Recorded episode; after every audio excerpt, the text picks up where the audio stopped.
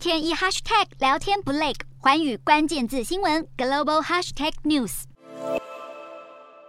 南韩晶片大厂三星电子二十七号公布财报，第二季获利大增百分之十二点一八。虽然全球供应链受阻，但三星旗下的系统半导体部门获利创历史新高。三星表示，这主要是受惠于强势美元以及伺服器记忆体晶片需求保持稳定。三星晶片销售主要是以美元计价，因此美元强劲代表更高的晶片获利。除了业绩缴出好表现，还传出南韩国务总理韩德书在国会接受质询时表示，将会建议南韩总统尹锡悦特。赦三星副会长李在镕，还有乐天会长辛东彬。尹锡悦将会在八一五光复节首次行使总统赦免权。南韩总统府目前正在研究特赦对象，但三星力拼晶圆代工，却传出大闹人才荒。为了解决人力短缺问题，据传传三星电子的半导体部门今年将大举招兵买马，增聘七千人，而新聘人力多数会投入晶圆代工事业。而另一项也让三星头痛的是，究竟要不要加入美国筹组的晶片四方联盟，美国邀请台湾、日本和南韩加入晶片联盟，力抗中国。但南韩忧心会失去庞大的中国市场，迟迟未答复。反倒是中国跳出来参战。中国外交部发言人赵立坚这番话，似乎也暗藏了施压力道，要南韩好好想清楚。